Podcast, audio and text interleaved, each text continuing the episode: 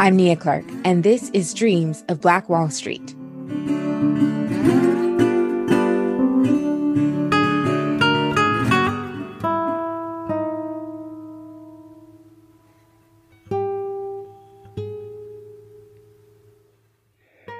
Every student, every Floridian, every American should study and learn what happened in Rosewood in 1923. The work that Sherry and others are doing should be uplifted and promoted far and wide. Because Rosewood, and as Janie Bradley just reminded us, Rosewood tells us where we came from, the winding road we have traveled to get here, and where we might go as a nation in the future. For the survivors and their descendants, Rosewood 1923 is not some distant historical event. It will live on forever. Our duty today, everyone in this room, is to make sure that the historical burden that the survivors and their descendants have carried for so long is no longer a weight that they alone must or should carry. Our duty today is to stand in solidarity and recognition with the victims, the survivors, and their descendants to honor them by saying that we will never allow something like this to happen again. It's the least we can do. We're often urged to emulate the examples of our cultural heroes, men and women such as Benjamin Franklin, Theodore Roosevelt, or Rosa Parks. I submit today that we should also emulate the lives of the survivors of Rosewood. They are the truest Americans. They faced the armies of the night, not distant terrorists from foreign lands, but their own neighbors. And they lived to fight another day. One spring day in Tallahassee in 1994, they changed the course of the state's history simply by telling their stories. Their survival is a testament of hope and courage we can learn from. Now, there are those who argue that we should forget Rosewood. There are others who counsel us to stop studying black history, even to abolish Black History Month. Right. Cynthia Tucker wrote a piece in the Atlanta Journal Constitution the other day, right? My response to this can be boiled down to two words never forget. Never forget is the eloquent statement of those who teach us the vital lessons of the Holocaust during World War II. Now, no one in their right mind would make the claim that we should stop studying the Holocaust because it makes some people feel bad. No rational person would suggest that we stop teaching about the Declaration of Independence because it might be too controversial. There's no reason to countenance for one moment the notion that we should stop studying black history. Yesterday, the Attorney General of the United States, Eric Holder, said the following quote, We must endeavor to integrate black history into our culture and into our curriculums in ways in which it has never occurred before so that the study of black history and a recognition of the contributions of black Americans becomes commonplace. Yes, studying black history means that we must come to grips with the worst moments of our history, moments like Rosewood 1923, the centuries of slavery, segregation, genocide, and lynching. One such moment occurred right up the road here in Lake City in 1864 and was described in a letter written by Sergeant William B. Johnson of the 3rd United States Colored Troops. He wrote, Lake City, Florida is the next place that we will inspect. And this, he wrote a series of letters uh, back to his family about the experiences that the 3rd United States Colored Troops had uh, in Florida. The town is small, and you can ride around it in two hours' time. The inhabitants were inclined to be civil and most of them did all they could for us. This is in the middle of the Civil War. One particular and interesting feature in Lake City is a pond about a mile from the town, where the rebels drove the blacks into in the summer of 64 to keep our scouts from bringing them into our lines. Many lost their lives this way, but thank God they had their time and now comes ours.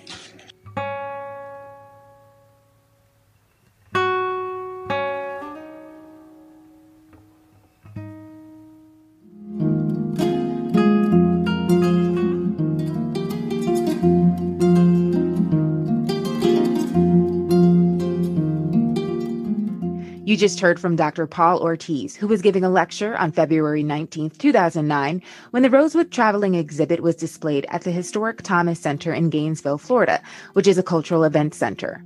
Other speakers at the event included Aaron Friedberg, Janie Blake, a descendant of Rosewood survivors, and historian Sherry Sherrod Dupree, whom you first heard from in the first episode of this season. Professor Ortiz is the director of the Samuel Proctor Oral History Program at the University of Florida. This recording is courtesy of the Samuel Proctor Oral History Program. Professor Ortiz is the author of a number of books, including Emancipation Betrayed, The Hidden History of Black Organizing and White Violence in Florida from Reconstruction to the Bloody Election of 1920. He teaches undergraduate courses and supervises graduate fields in African American history, Latina, Latino, and Latinx history, and other topics. You'll hear from Dr. Ortiz again shortly. The predominantly African American Greenwood neighborhood of Tulsa, Oklahoma was not the only so called Black Wall Street in the early part of the 20th century. There were a number of thriving black communities in the early 1900s. Some were also known by the moniker Black Wall Street. These were communities that were very much made up of working people, which some say resembled middle class prosperity. Some of America's first black millionaires called these communities home as well. However, many members of these villages, towns, and cities were made up of economically independent or upwardly mobile Black people, though it was not uncommon to find Black Americans of different classes or income levels living in these communities together. Nevertheless, this was no small feat for African Americans of this time. Segregation, Jim Crow, racism, and corruption made it next to impossible for many Black Americans to pull themselves out of poverty, not to mention slavery was only abolished several decades prior. Black Americans who lived through this era weren't given most of the protections and did not get to enjoy many of the liberties American citizens are entitled to in the Constitution. Predominantly Black communities began to take shape as Black Americans became more politically engaged and economically mobile as a result of Reconstruction. However, an aggressive and often violent backlash to the improvement of the conditions of African Americans began to take hold in parts of the country, particularly the South. Unfortunately, wealthy, well off, or financially advantaged African Americans during this time often had targets on their backs. And because of that, many of these thriving Black communities were destroyed and many people in them were killed. Dozens of communities of economically independent African Americans experienced a tragic demise. One of these communities was the village of Rosewood, Florida. Black wealth was viewed as an affront to white supremacist ideology and the power structures of the day. However, even Black people who lived modestly were casualties of this violence. Oftentimes, attempts for African Americans just to rise above their station in life were met with resistance, no matter their income level. Those who subscribed to this draconian line of thinking often sought to maintain the racial hierarchy of the day through coercion and violence. They also believed that cheap black labor, similar to the free black labor black people provided during slavery, was key to their socioeconomic expansion and success. Therefore, the economic success of Black people post Reconstruction threatened an economy supported by cheap Black labor, as well as the unequal balance of power that empowered racists and segregationists. In order to maintain this power structure, laws and harmful practices were often employed to either destroy Black wealth or wealthy Black people, or make it nearly impossible for African Americans to pull themselves out of poverty, debt peonage, convict leasing, and wage suppression. Another common and important means by which this status quo was maintained was through the political disenfranchisement of Black Americans, who were often coerced into voting against their own interests, if they were able to vote at all. Many African Americans who did not comply were killed. Additionally, policy was enacted to strip blacks of what little political power they had and was given to them during Reconstruction, such as withdrawing the charter of a town or city so that the municipal governments could be dissolved and those cities or towns could be run by the state. African Americans developed methods of resistance, most notably through collective organizing around shared interests. They also formed secret societies, fraternal orders, and some engaged in armed resistance. Unfortunately, only a fraction of these communities exist today. Researchers estimate that a century ago, there may have been as many as 500 Black municipalities. Today, that number is fewer than 50. On the other hand, a large number of these African American communities were outright destroyed, similar to Greenwood in Tulsa. Others were racially cleansed in such a way that saw entire communities of Black people run out of town, while the land they owned was either stolen or sold for far less than it was worth, plunging scores of families into cycles of economic hardship. These acts of racial cleansing were called white capping.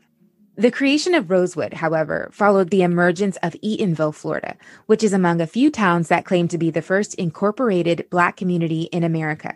However, one would be hard pressed to find a better example of how much racists view these thriving Black communities as a political threat than the Ocoee Massacre, which is considered to be the largest incident of voting day violence in U.S. history. The Ocoee Massacre preceded the destruction of Rosewood and another racially motivated bloody massacre in the community of Perry, Florida, by several years. These events that preceded Rosewood are part of the Road to Rosewood, described by Dr. Ortiz as the backdrop of historical events and racial tensions against which the 1923 Rosewood Massacre occurred.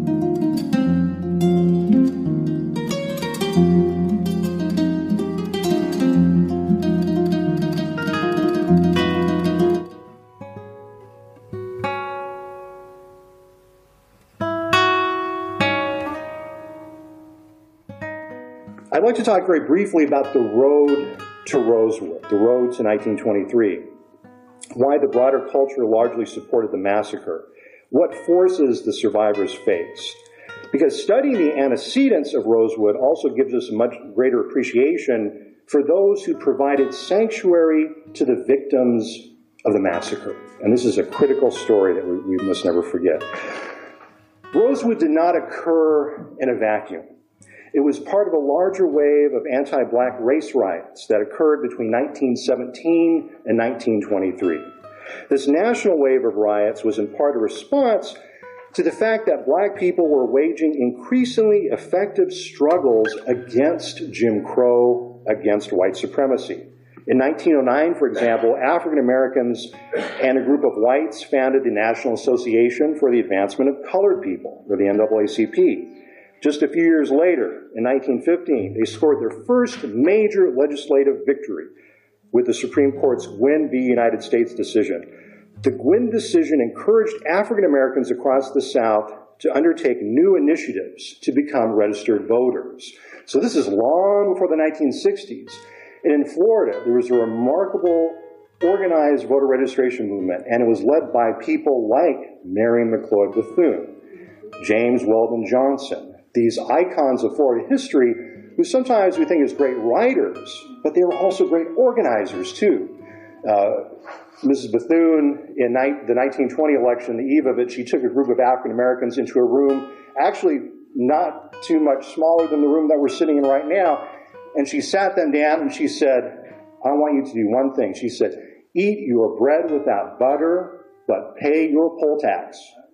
And if you had ever heard a recording of her, you know that she was very directive and she was a woman who knew what she was about. And you did what Mrs. Bethune said.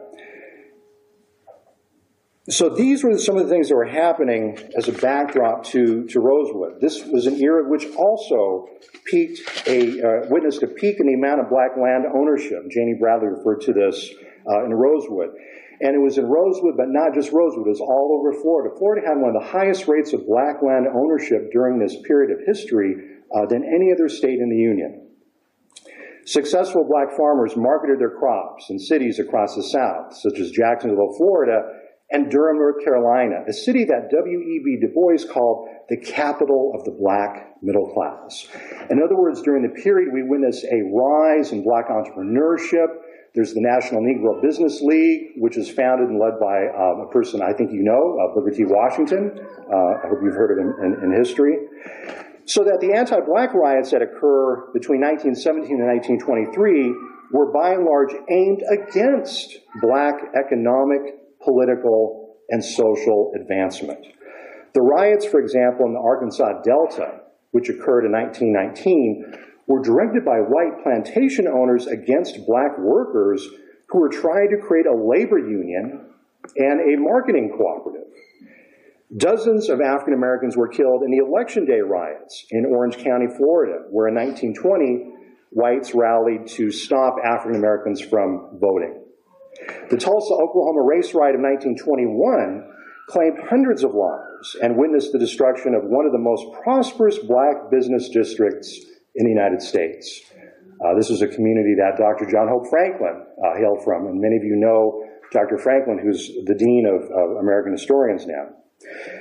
The era also witnessed the invention of the modern motion picture. The most popular and technically sophisticated film in the age was D.W. Griffith's The Birth of a Nation. How many of you have seen The Birth of a Nation? 1915. Think about it when it, when it, when it was first released, the impact that it had on popular culture was astonishing. People would get up in the middle of the film and, and, and cry and, and, and laugh and, and, and, and, and it had such a visceral impact. No one had ever witnessed anything like it before in American history.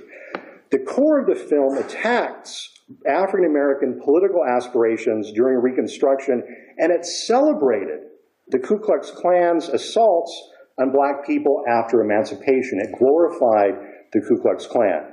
One famous scene, which I think is germane to Rosewood, depicted hooded Klansmen killing, killing United States troops in battle.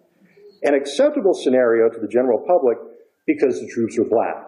And so we have the first major motion picture in U.S. history in which U.S. troops are killed by the heroic Ku Klux Klan.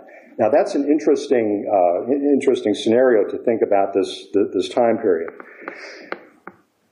Birth of a Nation, in fact, was a, was a white nationalist uh, film. It was uh, promoted on the 50th anniversary of the end of the Civil War. According to civil rights historian Philip Dray, the first modern motion picture in U.S. history, quote, carried Americans back to what now appeared to, as a simpler, heroic time when a divided America had reunited and rediscovered its purpose by suppressing the minority populace in its midst. Birth of a Nation was based in part on Princeton historian Woodrow Wilson's A, History of the American People. In 1915, President Woodrow Wilson heartily endorsed Birth of a Nation and marveled like the film is writing is like writing history with lightning. And the reason I mention Birth of a Nation is its impact on Florida was pretty profound. African Americans in every town and city in the state protested and tried to stop this film from being shown. Because whenever it was shown in the Upper South, anti black riots would break out. White people would come out of the theater, they would attack the first African American they, they, would run into. It, it incited race hatred. And so if you read black newspapers of the time in 1916, 1917, you'll see African American uh, communities in places like Palatka Palatka was a town I mentioned in Emancipation Betrayed. They actually stopped the film from being shown for a while. Now, I don't know if they were permanently successful, uh, but the film did show in Jacksonville and some other, uh, most other uh, parts of, of, the state. But race riots, uh, it, the last thing I'll say, the birth, the birth, of a nation, is it also helped spark the rebirth of the new Ku Klux Klan uh, at, at around the same time. The film was part of a larger mass media culture that routinely depicted anti black violence as a necessary and even admirable dimension of U.S. culture. But race riots also fit within the histories of racism and colonialism in Western civilization. Philosopher Hannah Arendt observed that the brutality that culminated in the Holocaust was rooted in what she referred to as a long subterranean stream of Western history. Arendt wrote, when the European mob discovered what a lovely virtue a white skin could be in Africa, when the English conqueror in India became an administrator who no longer believed in the universal validity of law, but was convinced of his own innate capacity to rule and to dominate, the stage seemed to be set for all possible horrors. Lying under anybody's nose were many of the elements which gathered together could create a totalitarian government on the basis of racism. In the United States, the Indian Wars, many of which were actually little more than race riots, prove Arendt's theory. The following is a, a brief first-hand account written by a Native American survivor during the long retreat in the aftermath of the Black Hawk War in 1833. He said the following. Early in the morning, a party of whites, being in advance of the army, came upon our people who were attempting to cross the Mississippi. We tried to give, uh, they tried to give themselves up. The whites paid no attention to their entreaties, but commenced slaughtering them. In a little while, the whole army arrived. Our braves, but few in number, finding the enemy, paid no regard to age or sex, and seeing that they were murdering helpless women and little children, determined to fight until they were killed. As many women as could commenced swimming the Mississippi with their children on their backs. A number of them were drowned and some shot before they could reach the opposite shore. In closing, it is important to remember that there always have been European Americans who took courageous moral stands against the race riots and the massacres. The white families who offered sanctuary to their black neighbors in Rosewood harken back to a proud tradition of those who refused to accept the immortal status quo of their time. And I want us to think about this briefly because sometimes when we talk to people about an injustice that uh, an injustice that occurred many years ago, sometimes you'll hear people say, "Well, that's just the way things were back then," right? As if people back then had no moral choice. And yet we know that these this small group of white families in Rosewood actually made a moral choice. They made a decision. Now they stood against the grain, but they made a decision nonetheless. Their example, I think, is equally vital to us. I mean, I talked earlier about the example of the survivors and their descendants as being role models for us. And I think we can extend the same to the people who provided sanctuary. I think that I think that Janie Bradley would uh, would agree with me on, on that.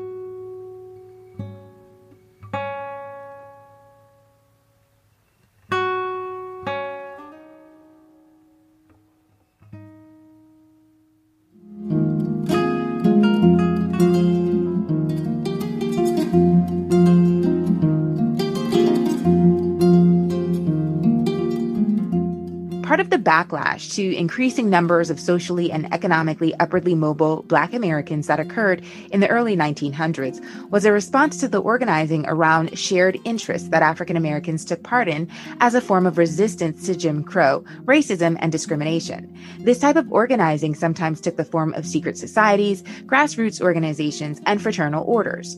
For decades, it seemed that the more Blacks learned to organize and resist, the more aggressive that backlash became, and the more it took hold in the socioeconomic and political fabric of our nation. Here to explain further is one of the first experts I consulted before laying the groundwork for this season, and someone who helped me make sense of everything I was learning about this period in history. Dr. Nashid Madyun. Dr. Madyun is the director of the Meek Eaton Southeastern Regional Black Archives Research Center and Museum on FAMU's campus.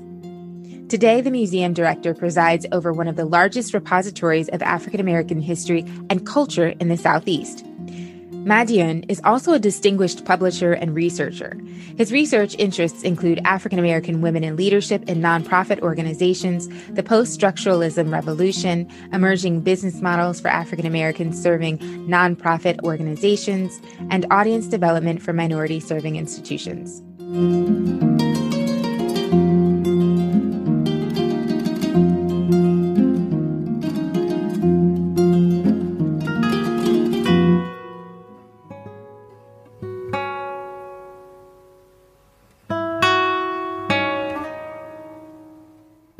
Was interested in history. I was a business major at Mississippi Valley State, at HBCU in Mississippi, and I kept taking history classes. My teacher, my professor came and said, You're writing or outperforming some of my history majors. What had you considered? I said, You can't make any money in that field. And but he convinced me that I had a talent, and so I switched over and I went to grad school in Mississippi as well and realized that there was a lot of history, our history, that's not in the history books. And there were a lot of white people in the classes that knew more about my history, what I would say my history, than I did.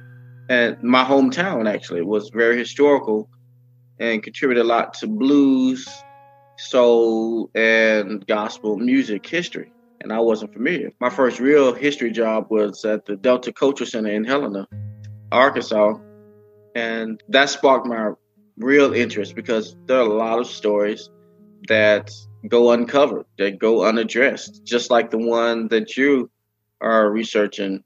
Matter of fact, I've researched a little bit more about the massacre that occurred in the Orlando area in Florida. And there are some direct parallels with the rest of, we're going to say the Red Summer 1919, but with Oklahoma and Florida, that's 20 and 21, and up to 22. But, you know, the pathways to unrest are very similar in all of these instances.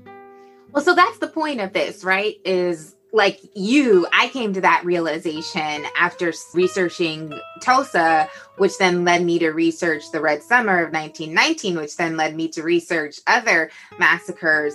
And right. the pattern I started noticing, right? That path right. to unrest, but more specifically, destruction among Black communities, essentially. Right. There were, what I found were three main ways, which was what they like to call race riots, which were most of the time massacres of Black communities and Black people. There were also what they called white capping, which is when if they liked the land that Black people had, the property that Black people had, right. they figure out a way to run them out of town. This happened in dozens of communities yes. across the United States, and they would take their property. Oftentimes, Black people couldn't pay the taxes because they were run out of town, so the land mm-hmm. would go up for tax sale, and then they would buy it for pennies on the dollar, or they would just steal it. Yeah. And then you have these communities, the the few black communities, especially all black communities that survived from a century ago when they were created, a lot of them those that did survive are nowhere near as prosperous as they once were. Right. And a lot of times people say, oh, it's because of segregation, it ended and then people left. Maybe that's Not part of it. But a larger part are these harmful policies that were put in place to further disrupt the economy of these the redlining the quote unquote urban renewal. Right. how many of these communities had highways built right through it? It probably had a lot to do with partisanship the political power and the population they were amassing and where that community was positioned and the voting strength that it had. And we have to break it up because of industrialization and because of the agrarian economies that was fueling the United States during that time in the uh, early 20th century, you have a large population of lower working class people. And they, at one point, could not vote. And at some point, of course, they can vote or did not want to vote or barred or disenfranchised. But once they start voting, now you have a problem. Either you argue that the education wasn't at the level to allow you to give them the freedom to vote on their own. Uh, we need to step in, address poll issues, or we need to just completely disenfranchise them in some way or another, or get rid of them, or gerrymander the districts and find a way. So, one physical way to get around it is to throw road right through and say, hey, that's the line and you can't argue against a natural or man-made boundaries. These are these are not written boundaries, and on a map, that's a physical boundary right there. And so people are going to say, "Hey, that's an obvious understanding," but it's not. It was planned and strategic. The railroad tracks in many cities serve as the boundaries between east and west, south and north, black and white communities. What I wanted to talk about was this idea of resistance, but we're specifically talking about Florida. This idea of Black resistance, while it probably started in South Carolina, San Miguel in 1526, where the first recorded slave rebellion happened, we start to see this theme throughout the history of the United States, but specifically with regards to Florida, because it has such, in my opinion, a unique history. It was under colonial rule by several different crowns, so to speak, for centuries. And so the way Black people were treated in Florida differed based on the colonial ruler at right. the time. And so it became a slave state officially in 1821, though slavery existed before that. The Spanish were a little more comfortable with the idea of free blacks and permitted certain communities of free blacks and certain conditions in which blacks could be free, right. including fighting for the Spanish crown. So in your opinion, explain how this idea of resistance to these harmful policies that you just mentioned took root, really. And I think because San Miguel was so short lived, we can really look to St. Augustine because this was the first European settlement in what we now know as the United States and the first successful one that didn't end in disaster.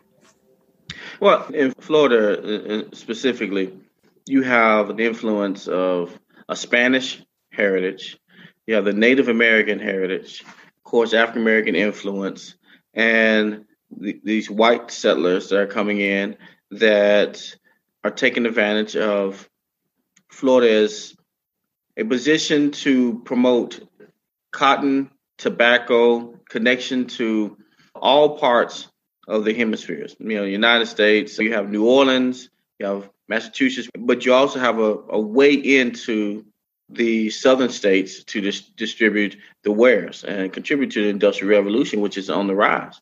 So you have a, a, a nice pulse indicator of the rise of all classes, meaning the lowest classes would have access to monetary values that are greater than some other parts of the United States.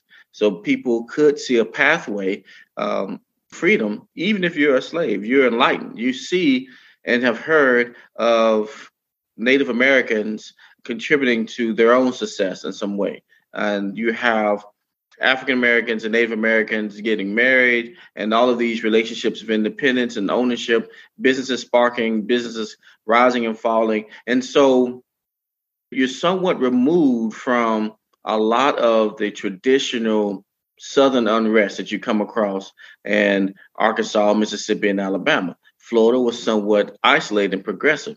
Matter of fact, to, to this day, some people still don't consider themselves from the South if you're in Florida. We're just from Florida. But as these middle classes and as these classes start to rise and you start to see levels of independence, it's hard to retreat from that. You have a lot of religious independence as well. Coming from South America, you have a belief and understanding that the religious dogma and experiences throughout the United States do not match up to the power of the religion coming from South America, as well as the connection over into Africa, the understanding that these are chosen people, not just the Jewish faith, and you get into anti Semitism, but just the idea that there's a bigger pathway. So you have the religious element, you have the economic opportunity, but you also see just strength and Black identity. You can take a very good look at the Spanish American War, the War for Independence in Cuba, and Tampa and Miami and the presence of former colored troops, United States colored troops, and their involvement in the black identity, African Americans forming companies as militia and contracting themselves out for the protection of people running for office that feel threatened or however, or going to save the Rough Riders down, it's Teddy Roosevelt down in in Cuba. Either way, you have this confluence of identity elements, economic independence pathways. You have the religious independence that surpasses the white Christian idea that we've bestowed this opportunity to be worth religious wise. We know that the religion far out predates Christianity in the United States. So you have that. And now you have this upright African American man walking down the streets, either a military uniform or carrying a gun. He has money in his pocket to buy what he wants to. He's physically fit, well spoken, and can buy what he wants to, whether that's land. And you're talking about the 1890s at this point. He's going to talk back to whatever he sees as wrong. So that identity politic is new and it's frightful. So we have to implement black codes if we're going to maintain this separation between white and black classes. We're going to have to find a way to remove this element. If you're the white planter class, remove this element of black rise. Otherwise, you're going to start to see this huge population of African Americans begin to vote and begin to vote a certain way. And they're going to follow. And if they're not educated, which was the bigger fear, then they're just going to follow the flow of Black people voting whichever way. And at that time, it was the Republican Party. And when you have the 1920s, 1919, 1921, the Republican Party with uh, the Black population was huge and powerful you will also see that it was an opportunity during that time for the Republicans to take a lot of offices. And the Democrats maintained the KKK class. So.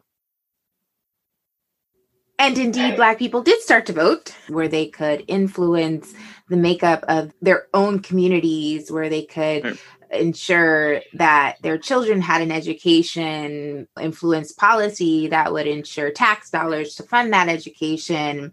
Speaking of education, Black people are reading, learning to read now. Right. So they're becoming more educated, which is also very scary for those who wish to keep them in bondage, either physically or theoretically. Yeah, we, we really can't overlook the power of what you just said the reading and education during slavery, it was taboo to the point of death if we find out that uh, not a five or six year old, but a teenager could read.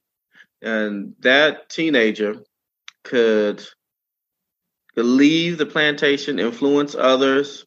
Look at the Nat Turner situation, his access to the Bible. Frederick Douglass his biggest form of resistance at that time as a youth was teaching other youths to read. And so and influencing others about liberation papers and essays and understanding. And so economic independence starts with your understanding that how money works, how the world works. If I don't have an understanding of how the world works, how this plantation I'm on, the value of me is 15 to 16 year old male more valuable than the 40 year old male. I look up to the 40 year old male that is a patriarch on this plantation, right?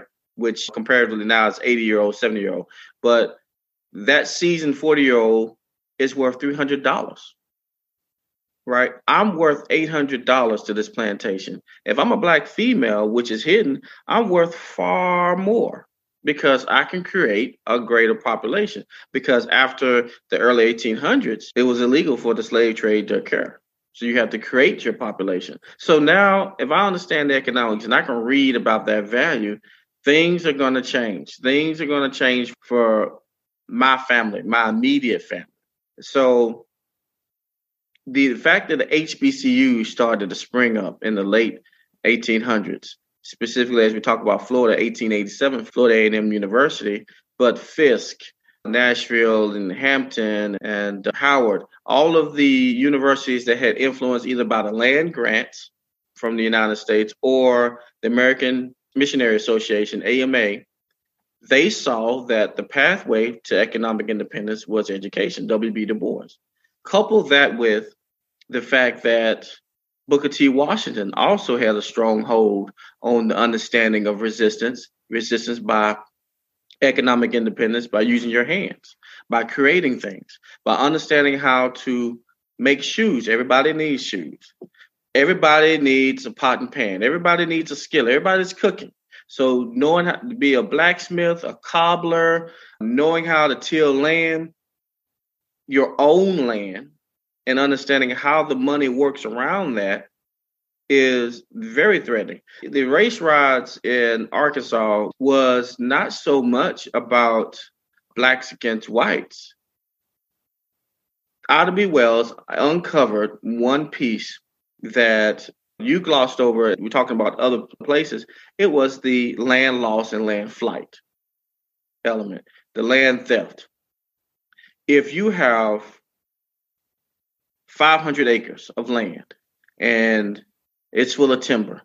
People from Virginia, North Carolina come down and clear all that land so that you can plant. Use the slaves to dredge the swamps and make this land, this agrarian atmosphere worthwhile. and ready to produce and grow cotton, tobacco, what have you.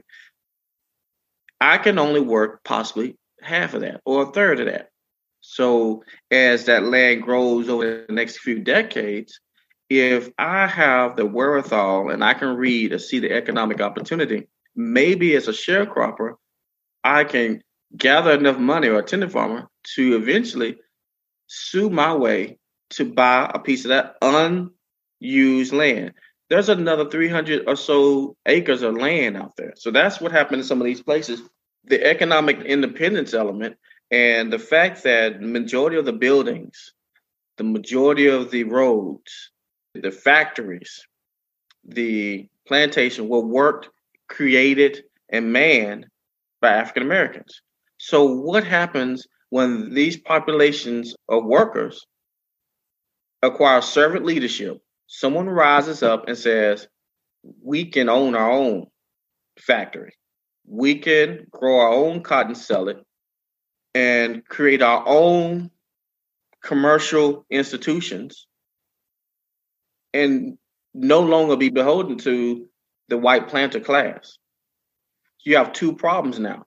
You have African American independence, wealth. They're able to buy what they want to. They don't have to deal with the commissaries and that exorbitant debt peonage situation and paternalism that you have to deal with. You have all of that's now threatened in reverse.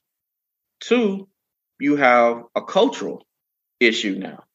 This is a class of people that you consider beneath you that are far more economically independent than you now.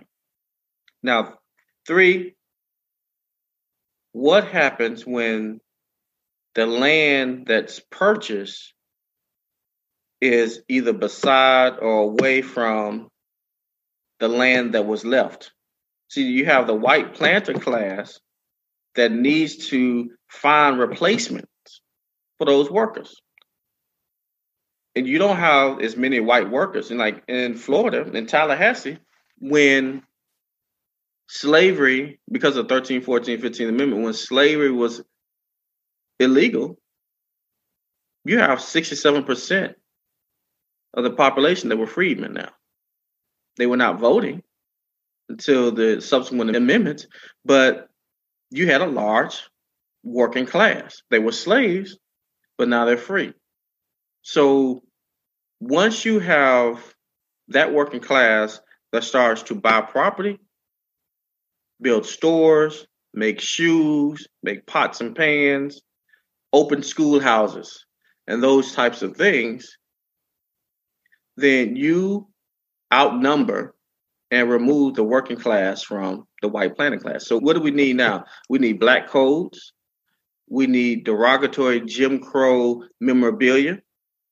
We need primer books that depict African Americans in blackface because we need to find a way to keep the black population below second class. Yes. And so just to go back to these uh, the idea of where this economic autonomy comes from. It's born out of the ability that black people had and the necessity that black people had to create their own communities right? There was segregation so they couldn't live in white communities but they needed to survive. So they formed these cohesive communities where they would help each other climb this socioeconomic ladder so following the Civil War, you had all these all black towns and municipalities. I believe some researchers say 500 were formed or existed maybe a, a century ago. But either way, following the Civil War, you had all these all black towns and municipalities formed for those reasons. And in the post Reconstruction era, one example being Rosewood, which is mm-hmm. what we're focusing on as well during this podcast. But then you had even before Rosewood, the emergence of Eatonville, Florida, which is among a few mm-hmm. towns that claim to be the first incorporated Black community in America. So, can you briefly explain how Black Americans helped each other through these cohesive units they formed in these communities. I know you and I previously talked about these mutual aid organizations, right. but also they just had a necessity to have a more communal sense of living because they didn't have the same protections that white people had. Right. So, well, I'm glad you mentioned protections. One of the mechanisms that created wealth throughout the South during this time in a post Reconstruction era up and through to the 1950s was insurance.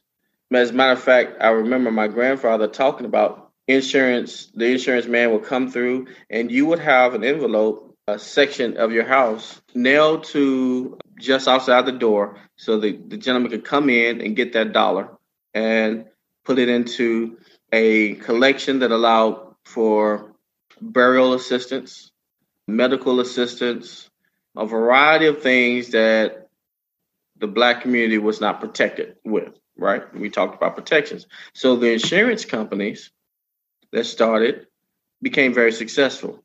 Now, along with the insurance companies with that type of wealth, you start to have small banking systems. Now, with the, with the small banks and savings and loans type of banks, trust and lending companies, you can help African Americans start businesses. Now, the concept was something that had backfired from the white planter. On the plantation, there was a commissary. And if you needed shoes or sugar or wheat or whatever you needed all year long, you would go to the commissary. You were not allowed as a sharecropper or tenant farmer to go to the store in town. You had to buy what you needed from this commissary, and the planter would charge 20, 50, 30% interest. But the banking system understanding came from this commissary. So as soon as the insurance companies had this independence that allowed the dollars collected from every African American male and female in the region, we can give you 2% interest on your loan, 3% interest on your loan to the point where Booker T. Washington started going across the South, contacting some of these bankers, contacting some of these bankers and insurance companies to create a mechanism for fundraising for him. This is one of the places where he was fundraising for Tuskegee, these 500 black communities you were talking about. So some of these communities were not cities that were incorporated, but they were fully functional, independent communities within a larger community. And so that's how you can identify that. If in your daily life, you got your hair cut, you bought your pork, you bought your shoes, and you went to school and church, all within a circle of all Black owned businesses and institutions, that's a Black community. And there were far more than 500 across the South. But if you want to identify the growth and the wealth, a 500 is a good number. But this was a massive wave and trend across the South because in the 1920s, in the 1920s, you have to imagine the wave of African American youth that are coming back from colleges. The HBCU systems started to spark up in the 1880s. And so these dentists and lawyers and businessmen are now 30 and 40 years old. And they have a sense of independence and understanding about the world. That's why you have in the 1920s, you also have the Harlem Renaissance or the New Negro movement. 1930s, you had the Chicago Renaissance because you have this massive influx of Black wealth the wealth is coming from professional independence. We don't need to go to the white dentist or the white doctors. As a matter of fact, Florida Florida A&M University, where I work, there was a black hospital. There was a hospital on campus. From 1911 to 1970, there was a, a hospital on campus, as and one of the doctors affiliated in the 1960s and 70s, who's still living, living, Mr. Dr. Brickler, gave birth to 30,000 babies. So that means that if you were black in Tallahassee or in the region, you were not going to the white hospital. And that's one example of the wealth that the black community was bringing this one institution. But think about all of these other institutions across the South. If everybody was going to the black mortician and the black cemetery, if everybody was going to the black baker, if everybody was going to the black butcher, and that is what was occurring across the South, and it it scared the living daylights out of the white planter class and the white citizens councils. We talked about how Florida has this unique history of really quashing any upward mobility among mm-hmm. you know minority classes specifically black people and we saw this with the Ocoee massacre, where mm-hmm. this prosperous Black community wanted to vote, members of this prosperous Black community wanted to vote, and this horrible massacre occurred as a result of one man trying to do so. And obviously, you mentioned how if your planter said, do not vote, if the, right. the owner of your farm where you worked as a tenant farmer or whatever, if he said, don't vote this way or don't vote at all, you were you were not supposed to do that or else repercussions were expected to fall upon you so eh, in this way, a lot of Black people were, were forced to vote against their own interests. And then ultimately started developing ways to resist this.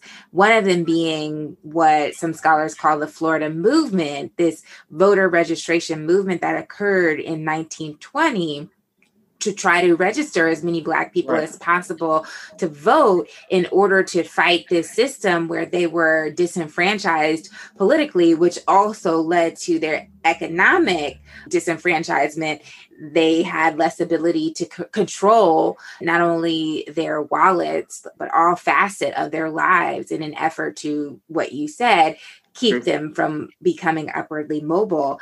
And so, can you just briefly look at, for example, how that movement specifically is an example of the Black resistance that occurred, but then ultimately the failure of that movement is an example of the tragedy of this era where Black people didn't really have any protections. Ocoee was one incident that happened right. on voting day, November 2nd in 1920. But on that day, there were dozens of communities where Black people were attacked. Perhaps their entire community wasn't destroyed as a result of them trying to vote, mm. but people were killed, certainly. Right. People were attacked, certainly. People were driven from the polls in droves on right. November 2nd. Right.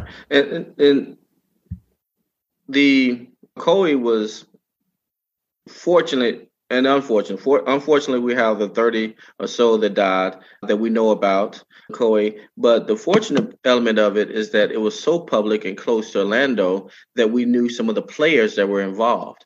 And in that environment, you had white politicians, the Republican, that were going to benefit, that were going to benefit from black voters because black voters were going to vote Republican. So it benefited white politicians across the South to have black voters on the rolls if you knew that they were going to vote for the white Republican, if you didn't have any black candidates. So, and once you have a white Republican office, everything is fine. That's what's expected. We have the representation of the white community and everything. The status quo is maintained. That's fine. But when that white Republican politician can speak or begins to speak to advancements and opportunities and tax breaks and money funneling back to the black community, we have a problem. When black registrations for black voters start to say, hey, can we run a black candidate as well? Now we have a bigger problem. But the powers that be in Florida felt comfortable that even though blacks were going to vote, they were going to vote the way of the larger white, the white thought of the time. But yes, throughout the South, you had Republican rise and the opportunity to place a bigger stronghold over the white Democrats. But the issue that the white planter class was afraid of at the time was the opportunity for monies to start to flow back to create African American educational institutions and healthcare. Specifically, the best example in Florida was the founding of Florida A&M University. Florida A&M University was the result of federal dollars being directed to black education, and it was through Republican measures. And that's because you had two black politicians, um, one in particular, Gibbs, was a black politician in the legislature and was able to direct money to black education. And so we don't want that to occur throughout the South. We need to make sure that blacks are just going to toe the line for white America and support of their status. But once they start to look beyond that, then we need to get them not to vote. And you can't simply just say, don't come to the polls at that time. Once that enlightenment occurs, once you have an understanding of what can occur, maybe some will sit down and wait, but any percentage is a poor percentage during that time because we have to remember the number of African Americans in these communities at the time. The Great Migration occurred in the mid late 1920s, 1930s, and 40s. So at this time, you still had a lot of these cities with a large, massive African American population, freedmen, former slaves, definitely in the 1920s. But of course, the women weren't voting as much, even though eventually they the 19th Amendment came along in 1920 it allowed them to vote. But the black men started to see that tax breaks could occur. The local control, it wasn't the state control or the federal opportunities that wasn't most important. It was the local control for us to start erecting businesses and to funnel money to start schoolhouses and to provide road access to the rural areas. If you have 500 people in your small town and 300 are African American, and you decide you want to direct some monies to create roads as opposed to build a statue in the middle of town of a former general, then your vote wins. And how can you argue against that? And you had platforms that started to spring up and people speaking about not just African Americans voting, but black mobility is what we're talking about. Black mobility and access. If I can get to and from my rural area to my business, or I can get my kids to school, then I can make a decision whether or not they need to be working for the planter or go part time during the year to school. There are a lot of decisions that can start to occur once local codes and laws are changed. That power, even on the local level, it threatens state opportunity because once you have those successes on the local level, what's the next step? Let's start to look and see how we can influence state. And we did have a state secretary of education at the time that was African American, but those are the fears. And so that's the forethought. We don't need another Frederick Douglass popping up. We don't need a wave of Ida B. Wells popping up. Enlighten African Americans, even on the local level. So, South Florida, the population still had a mix. You had a low South American population at the time.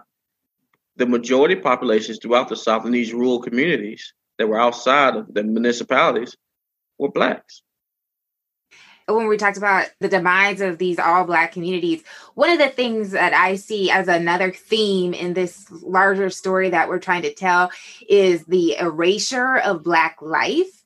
And so we talked about in the beginning of this episode how erasing black communities was one means of doing that. Mm-hmm. And so how do you think the almost disappearance, right, of these thriving Black communities that we saw popping up at the turn of the century in the early 20th century, in the late 19th century. How do you think the demise of these communities, the destruction of these communities, or the economic downfall and plight that we now see in the few that are surviving?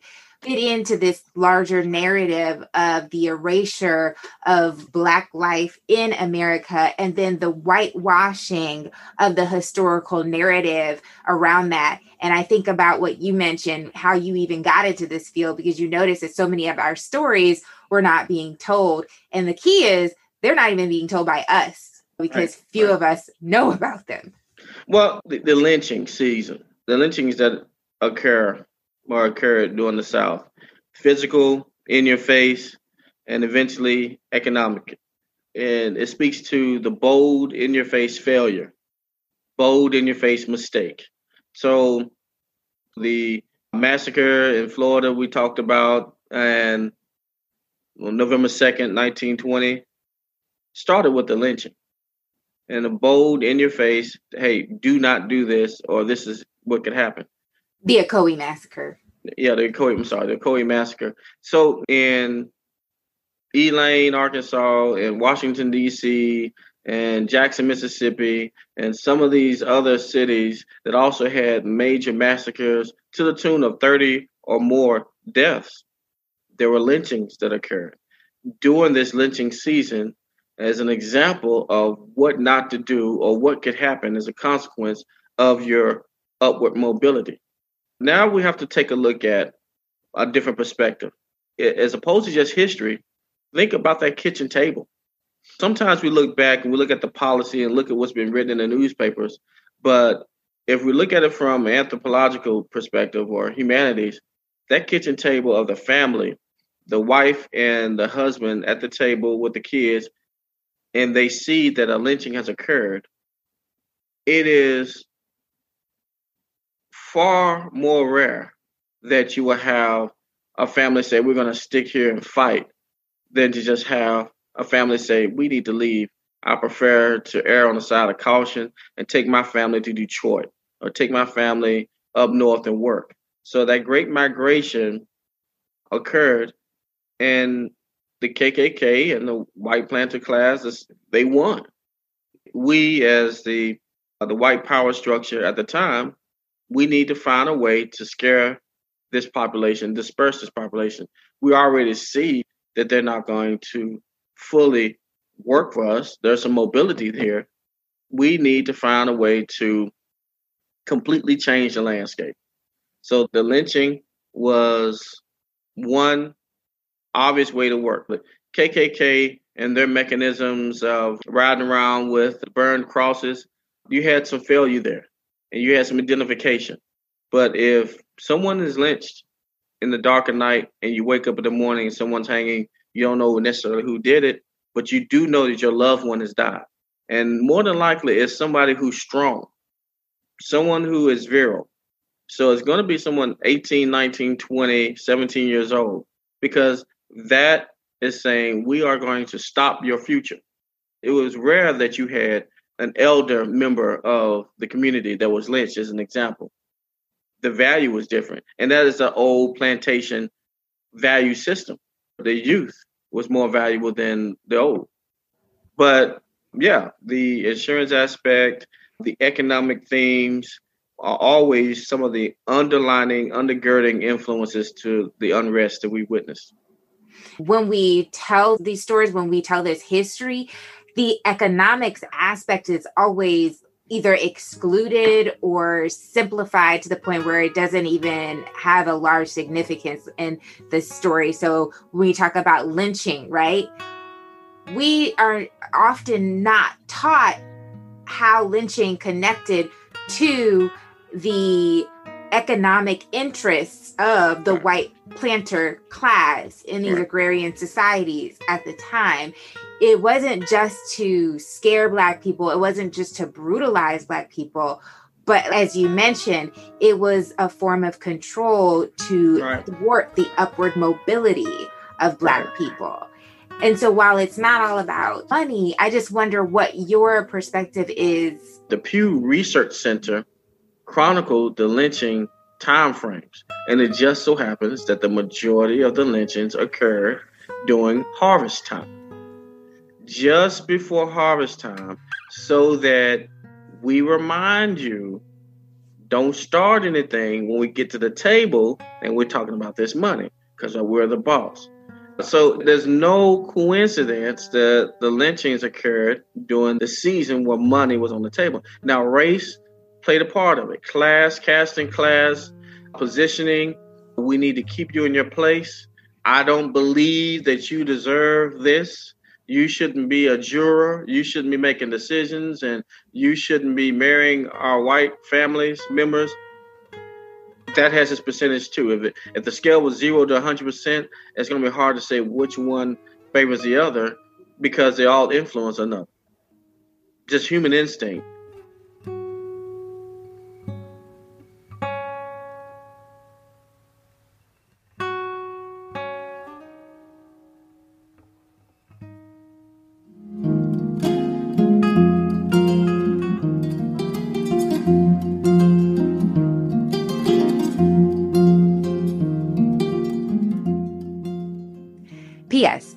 Listening to this episode, you're probably wondering why I released three episodes at a time.